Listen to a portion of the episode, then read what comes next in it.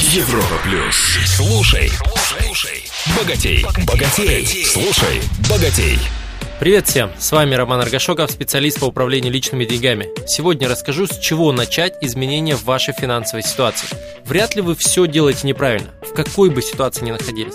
Хотя бы какие-то верные действия по управлению деньгами вы наверняка совершаете, и было бы ошибкой отказываться от своего положительного опыта. Поэтому важно понять три вещи. Первое.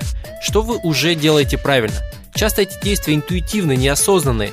Иногда вы отказываетесь от них под влиянием жизненных событий. Это ухудшает ситуацию с деньгами, а вы не можете понять, почему это произошло. Важно понимать свои правильные действия и не бросать их. Второе. Что вы делаете неправильно? И это самое опасное.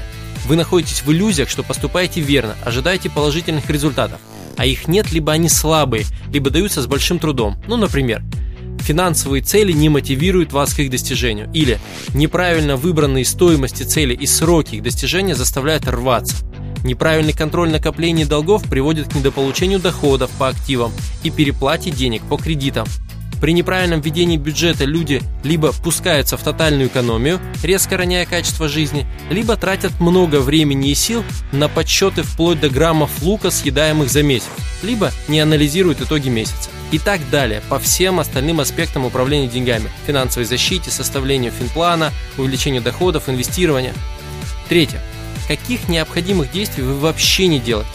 Это заставляет вас топтаться на месте, никак не менять свою ситуацию с деньгами.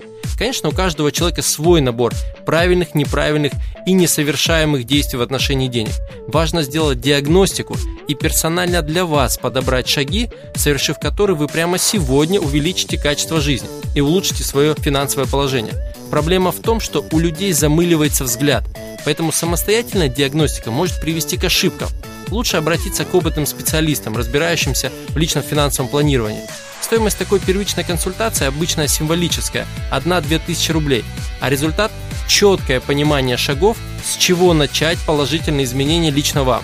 Резюме.